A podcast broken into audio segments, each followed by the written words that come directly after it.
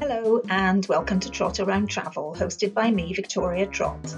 I'm a travel journalist and guidebook author, and in this podcast series, I'm going to explore what life after lockdown holds for travel and tourism in Europe. You probably won't be surprised to know that Spain is the most popular European destination with British travellers, with more than 18 million of us heading off there each year. Now that lockdown is lifting, I'm curious to know what holidaymakers can expect if they decide to visit this summer. So, my guest in this episode is Annie Bennett, the Spain expert for the Daily Telegraph. Hi, Annie, and welcome to the first episode of Trot Around Travel. Thanks very much for being my first guest. Thanks for inviting me. It's very exciting to to be talking to you at this very uh, interesting time. I first ask Annie the million euro question Should I travel to Spain this summer? If you feel comfortable traveling, I would say yes, go ahead. The situation in Spain is under control. The they've still got coronavirus there, but the levels are much, much lower than they are here, and all sorts of safety measures have been put in place for visitors to have a, a good time, to still feel like they're on holiday, but within the safest possible environments. So, is it safe to travel to Spain this summer? Well, and it's difficult to say, but I think you're generally going to be safer than you are here. A because the levels of contagion are lower, and because the measures in place are, are going to be enforced more strictly. The stricter measures, and they're being enforced more strictly. What kind of uh, me- measures have they got in place in the in the popular resorts? Well, um, uh, uh, beaches numbers are going to be controlled. Spaces have been marked out, so their social distancing is 1.5 meters at the moment, but it will be more. It's more than that. Um, and there are there are wardens policing the the beaches. In uh, restaurants and, and bars are pretty much open now, but um, they're trying to keep people more outside. It's still social social distancing that's still trying to be enforced and there's all sorts of measures in hotels. They aren't working at full capacity. The ones that are open, which isn't that that many, um, and there are uh, screens in place, receptions. Uh, the breakfast experience is going to be quite quite different if you're used to a big uh, a big buffet. And how successful would you say they are in implementing these um, these these safety strategies? It's difficult to say so far because they haven't really been tested because it's only now in the next two to four weeks that mm. the UK tourists will be able to go to the big big resorts in, in greater numbers. The pilot scheme that they operated in in Mallorca in, in June with German tourists was very was very successful, and the tourists said they just felt like they were on holiday. They didn't feel that uh, they were being particularly restricted, and they said the measures were very easy to cope with you know, obviously, how how keen are uh, are the Spaniards for, for having Brits uh, back, uh, having the tourists? Well, back? they're absolutely they're absolutely desperate. I mean, mm. so many livelihoods depend on tourism, and whatever happens, you know, this summer is a is a is a bit of a you know is a bit of a wipeout, but they're just hoping to claw back something in the in the time that's left. But already, you know, it's the beginning of, of July now, and it's only now that they really know what what's happening. And of course, with a big juggernaut like uh, the, the, the tourism industry, to get big hotels open, to get the staff in place, it's a really difficult difficult thing. But they have been working on it for months. So they started. The, the, the pandemic kicked in sooner than it did with us, and they've been working very, very hard to get the measures in place and get everything as ready as they can be for when, if and when they do get the, the tourists. Right, so it'll be. I mean, obviously, it sounds like it's going to be a pretty short um, uh, tourist season this year. I mean, what kind of impact? You know, what kind of effect will these lack of tourists have on the uh, on the tourism industry in Spain? Do you foresee um, clo- a lot of closures? Yeah, absolutely certainly of um, small businesses. The same as is happening here in, in the mm. UK. The big organisations, the big hotel people like Meliá and, and, and Barceló, they can decide which hotels they're going to open and they you know they can move staff around to different places. But for individual places in you know, rural tourism who may be run by spanish they may be run by british people. A lot of people, british people run small hotels in spain. They might only have 10 15 rooms and they just haven't got the resources to see them through a lean a lean season. And also a, a lot of those people they might depend more on the particularly on the spring trade if people are coming for activity holidays for walking cycling etc not and not so much on the summer months. Right good okay. but, but then people who are they might be able to pick up in the autumn and for resorts I mean, the canaries are likely to do very well. And it's always a big yeah. winter destination obviously. I know a lot of people who are putting off their summer beach holiday might be looking to the canaries for the first time. Yeah Okay, and I mean, I mean, so what? I mean, what do you think the the biggest challenge um, will be for British holidaymakers um, going to Spain this year, particularly in the resorts?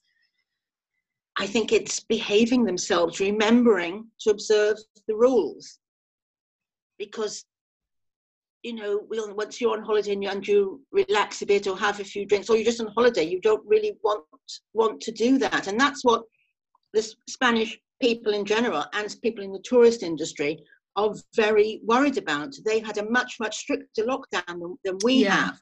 And they don't, they really don't want to throw all that away. And when I was talking to some tour operators last week, I was really surprised how reticent they they were. There was a lot of, you know, yeah, but no, in in even though their livelihoods absolutely depend on it. These people running uh, small bespoke cultural tours, people running tapas tours, people running walking holidays. Yeah. They are, I would say, in general, a lot more fearful still of getting COVID than we than we are. And why why do you think the Spanish are more fearful of, of getting COVID?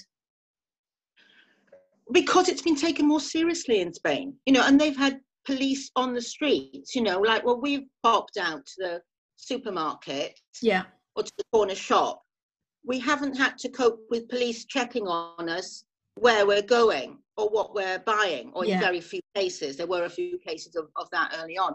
But that's been the norm in lots of places in, in Spain, both in cities and and villages.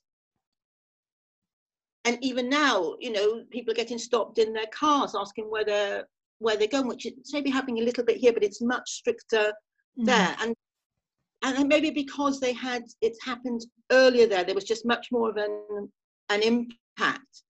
Yeah. And also, you know, so many of the um, you know, thirty percent of the cases were in were in Madrid. You know, it had a tremendous impact wow. on the on mm. the city so I guess well, my next um, or the next point really would be the fact that because it's so strict uh, in Spain and, and sounds like it's continuing to be, you know, I think it sounds like the British holidaymakers, if they do misbehave and they don't adhere to the rules, they're going to get into a lot of trouble and they're going to have a lot, um, you know, it'll be a lot stricter with the uh, with the Spanish uh, police than it is over here. Well, let's see. You know, I really hope I'm wrong about this. Again, when I was um, uh, talking to people about in the tourism industry and outside the tourism in Spain what they thought about the British coming back in and the British tourists in general. I was really, really surprised at the strength of feeling about rowdy British tourists, which is a bit of a cliche that only happens yeah. in the. You know, that's more or less true. But even people, you know, maybe people working in the media, educated, well-traveled people, the first thing they said was, this is a real problem and and for for quite a few people that outweighs the well-behaved people who come for the culture the food whatever. And so there's a big fear that the tourists who come to Magaluf, to Benidorm, um, some places on the Costa del Sol for the, the, the, drunken tourism will not observe the rules and will spoil it for everybody everybody else. And it's, it's funny because it, you know, that's for both of us, that's not really the kind of tourism we're in contact with a lot no. because we're writing more about cities, we're writing more about yeah. culture, food, and wine or, or, rural tourism. So we don't really see that sort of, but of course it's it's a huge, it's the biggest part certainly in Spain of the of the tourist industry. And I was really surprised in 2020 how that image of the marauding drunken hordes is still very, very prevalent among among Sp- Spanish people. Gosh, are there any other nationalities that have got that kind of reputation as well? Germans. Um, okay, so so it's not just the Brits then. It's um, it's no, sort and, of um, certainly. Well, for um, the Germans, it's uh, mainly Mallorca yeah. and certain resorts. So they don't go to Magaluf; they go to Arenal, the side of um, of Palma. Right. But in that area, it's quite interesting that they've put enormous investment in recent years into improving the whole resort, into rebuilding hotels, into taking them up from two, three star to, certainly to four star and a couple Oh. to five. And they've got these big um, German beer halls there, but um, they're becoming fewer, fewer of those. But with this German pilot scheme, that's where they took people. They, but they didn't. They took all sorts of people, couples, families, to see them enjoying this resort that they're trying trying to have a sort of bit of a renaissance in with with some success it must be said It's also, you know, fascinating that the Brits have got this um, reputation still um, in Spain, and uh, well, there you go. I mean, having said that, I mean, when you saw pictures of Bournemouth the other week and, and Dorset, it was pretty much like the Costas, wasn't it? You know, it's that kind of Yeah. that kind of uh, image, and and well, and elsewhere in the UK as well. Um, so anyway, if I was thinking of going to Spain this summer, where am I likely to find the best deals? well now this is another very interesting point because under normal circumstances of course now you wouldn't be able to look at finding a deal in any of the big resorts Hmm. but this year there's even though a lot of hotels aren't open the big tour operators like like um, uh, TUI and, and, and Jet2 are offering discounts on their family holidays in in Mallorca, in Menorca, on the Costa del Sol. Not madly cheap, but for a, a deal that might usually cost you two, two and a half thousand, you might get seven hundred pounds off off that. That might change in the next um, in the next week, I, I, I should think. wow. And the other the other interesting thing is that although Spaniards always love having their staycations and would usually spend part of their holiday period in Spain, this year, of course, they are also reluctant to travel abroad and are spending a lot more time going to be spending their holidays in Spain. yes. So therefore, what we're thinking, oh, maybe I don't want to stay in a hotel, I'll go for a villa, an apartment. They've already been booking all those up. Um, I was talking to a small tour operator in northern Spain last week. They specialise in in very nice, small um, traditional houses across Cantabria, Asturias, Galicia. Quite a percentage of which would normally be rented out to British tourists because they work with Spain and the UK. hmm And he said, "Oh no," he said, "all that accommodation, the Spaniards booked all that as soon as there was um, some progress with their lockdown. They started booking up all that accommodation. So the kind of thing, you know, a nice little um, house maybe in a village but near the beach in Galicia or Asturias that we might think that would be a lovely place to go on holiday, do some walking, be able to go to the beach, enjoy some lovely seafood and, and wine. I think that that's going to be very hard to come by this year." Oh well, that's uh, that that's interesting. So, what kind of advice would you give in in that uh, in that case? I'd say book book now. Or well really what I would say is if you can avoid going now, start looking for September, October. Yeah. Yeah. And then I was, you know, look at northern Spain or even in Andalusia, where there's inland, there's you know, some lovely places to stay. You can still drive to the beach if you want, if you want to. But I would, you know, for all sorts of reasons, I would say maybe wait until until September.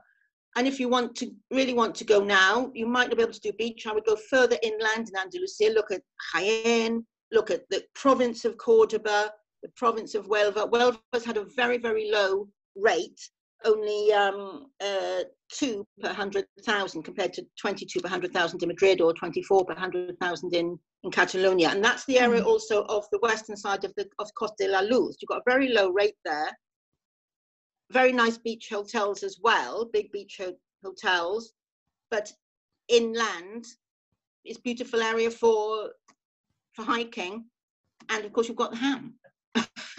Yes, the ham, the Yes, yes.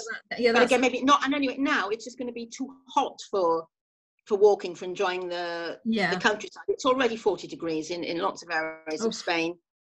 So you know, I think best bet for that I would be putting it off even, you know, till October.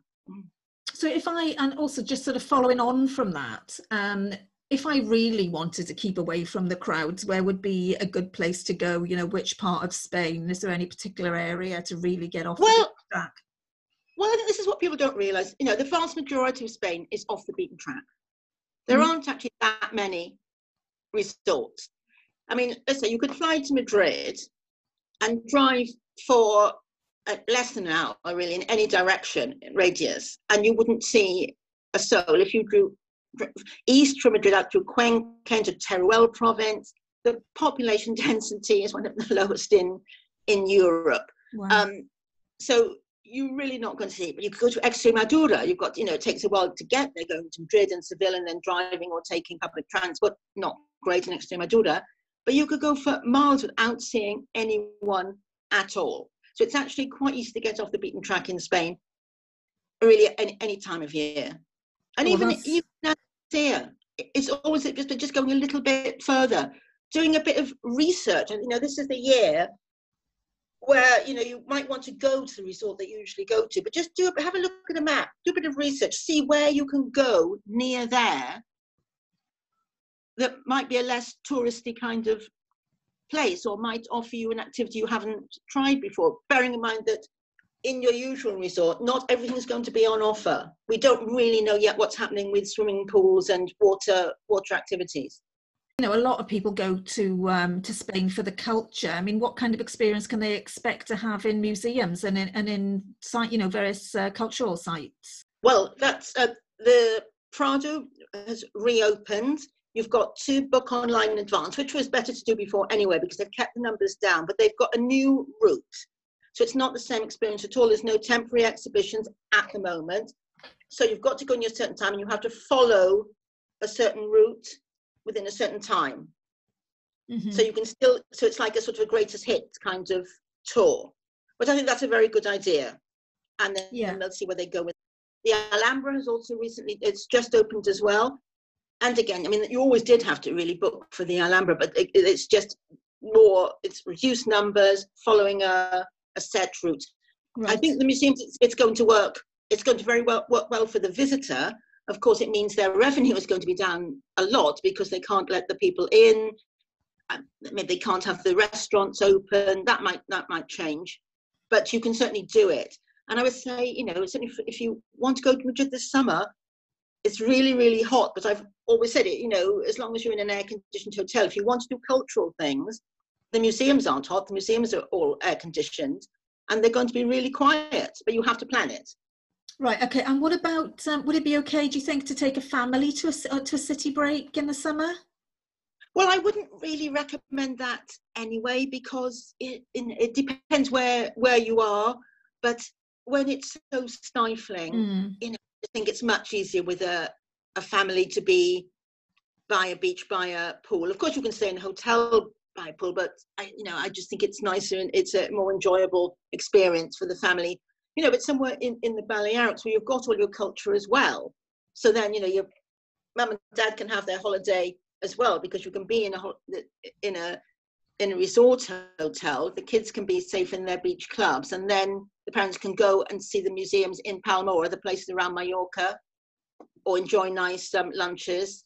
So I, people are very snobbish about about all-inclusive ho- ho- um, holidays, package hotels, but they're a really good solution for a lot, a lot of people, and it allows yeah. every every family to have to enjoy their holiday, whether it's a teenager, a small child, the parents, or or grandparents.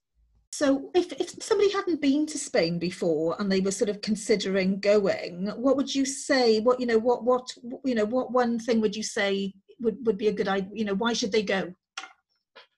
Well, I'd say the food. I mean, let's start. Let's start with with that. You know, I think it really helps if you've got someone who's interested in good food and wine because the culture will come from from that Oh, yeah, fascinating. There's no, point, there's no point in saying, right, you've got to go to Madrid and go to the Prado to someone who's just not interested in yeah. art. If doesn't go to museums as part of their daily life, mm. you know, I don't see why they would want to do that on on holiday. Yeah. But you know, and I would, but I would say to anybody, you know, you might think you know Spain because you've been to a resort or that's the kind of the pictures you see, but that's only really a small part of the country. That sort of beach isn't really that um, that typical, and there are much nicer Yes. beaches than the one you see in the in the resorts. You know, staying in a in a hotel doesn't have, you know, it's only one sort of experience. You might get a lot more out of something else. I mean, that was an interesting um, thing was when uh, Thomas Cook went bust last September. Mm. My friends who run um, an eco resort in Lanzarote just put it out on Facebook wherever that they would help people who'd been left with nowhere to stay and offered them accommodation at their various. Um, they've got they've got villas, they've got their uh, little stone houses, they've got yurts, and um, they said they had a family who came to stay, and usually stay in a resort in the south, there in the north of Lanzarote, and this normal family had, ne- had only ever stayed in you know, done package tours and stayed in resorts. It wasn't their thing at all. And they loved it, you know, staying in this traditional little stone cottage. They had donkeys there, they had chickens, they could get their eggs in the morning. They were just surfboards for people to pick up. They were encouraged to go hiking in the hills, just stroll down Oh, to the wow. tapas bar and eat all Spanish food. uh, You know, That sounds Lanzarote food. fantastic. And they said, "Oh, well, we're never going back to our, you know, our package tours now." You Well, know, which is which is very encouraging. Well, yes, it is, and I think you know. I mean, as I know as well, you know, Spain has got so much more to offer than the costas, really, and and the cities. Um, I mean, where like, we, we were talking about food just now. Which are the which are the parts of Spain that would be great for foodies? well, there are quite a few, quite quite a few. I mean, anywhere along the north coast, particularly with seafood, but not not Yeah. just for seafood. There's also very good good beef there. If you like cheese, I know you you like cheese, Yeah. Victoria. but to Asturias, they've got at least 40 with designation of origin. Um, Wow. obviously, um, Catalonia around in Barcelona and Girona is a really, really good foodie area. The top one for restaurants is probably is Madrid, is the most, dynamic area for food. If you, I mean, I wouldn't do that now in the summer, Mm. but you know, a, a, a, winter break. And um, the area around Valencia, that people don't realise is one of the best food areas in the in the country because of the Oh. influence of the the Moors who planted all these wonderful fruit and vegetables and the rice, the rice field. The produce there is absolutely amazing. And there's a really, they're really, really good restaurants for, well, interesting because they've got a long-standing foreign community, not in Valencia itself, but in some places down the coast. Think, talk about the whole Valencia region, which takes in the Costa Blanca. Yeah. Um, and there are places like Moraira where they've had British, German, Scandinavian populations. People had holiday homes there for decades. You know, quite wealthy people. And of course, Mm. you know, to have really good Michelin-starred restaurants, you've got to have people who can afford to eat there, not just once in a blue moon, but regularly. And that's really helped that. Um, uh, it's really helped develop a, a gastronomic culture, particularly in the Marina Alta area of Alicante, Alicante province in Valencia region. What one book would you recommend to get a real feel for Spain? But this is a very difficult one. Yeah. I'm going to go an easy option for me. Yeah. I'm showing you now. It's the one I'm reading now, The Delicioso by Maria Jose Sevilla. History of food in Spain. Ah, Because it's good. all it's because it's also a history of Spain, but through the food. Oh, and so it's a very easy way. And it's a really, you know, it's a thick book. It's very close print. It's just, it's real serious work. So you've got your history of Spain, but then you're seeing about the discovery of America. What what foods that brought into Spain, and before that with the Moors, what did they bring with them? What did the, what did the Phoenicians do? You know, three thousand years ago, and how this started the fish salting industry, the Almadraba tuna, the catching Yeah. of tuna in the, the bluefin tuna's um, labyrinth of net, and it's taken you through that and through art as well. Food in art in the in the golden age. You can see in Velázquez paintings, you know, so Lady Frying Eggs. There's quite a story to that painting, and so it's a it's a really good way to get you into the culture, the history, and and the food. And I think if you read this, it would take you a bit of while to read it before you go. It's not something you can just read on the plane on the way on Mm. the way out. You'd have a much better experience whether you were in Benidorm or Barcelona. It sounds that sounds absolutely fantastic. Can you just tell me what it's called again and who it's by? It's called Delicioso: Yeah. A History of Food in Spain, and it's by Maria Jose Sevilla. Now, she is one of the leading exponents, experts on Spanish food. She's written, I don't know how many books, uh, cookery books. Um, she's lived in, in London for many, many Hmm. years, but she also has home in, in Aracena, in, in, um, in the mountains in Huelva province. And um, she works with um, Food and Wines from Spain, which is part of the um, uh, Ministry of um, Food and Agriculture. And I've, I've, I've met her in, in Valencia, on a food trip in Valencia, and she's very, very knowledgeable. She really knows what she's, what she's talking about, and this is a very well researched book. And finally, the most important question should I drink sangria? I would say some people are very snobbish about sangria. If you're on the beach, if you're eating paella outside, if you're at a party outside at somebody's house, if you're on your own balcony, absolutely. But more Spanish are more likely just to have a tinto de verano, which is light because it's just red wine with um, lemonade and ice without the um, Cointreau or gin Yeah. whatever else you want, to put, you want to put in it. But um, but so don't let the snobs put you off. Drink what you like. That sounds. And also, in, particularly like when you go, particularly maybe to Ibiza, they offer you the cava sangria, oh, which is just um, cava with with um, with the, with the, a lemonade in it and, and lot, lots of fruit, and they probably put a bit of um, vodka, Cointreau, gin, whatever in it, but not too much, you know. And a, a jug of that on your sunbed always goes down very well. Thanks very much to Annie for such an informative chat. If you would like more information about travelling to Spain this summer, you can follow Annie on Twitter, where she's at Annie Bennett. I'll be speaking to Annie again next month. If you have any questions for her, please send me a voice message here or contact me via my Twitter account. And thank you for listening to the Trot Around Travel podcast. If you like what you've heard, you can find out about future episodes by following me on Twitter, where I'm at Trot Around. In the meantime, stay safe and keep an eye on the Foreign Office website for up to date travel advice.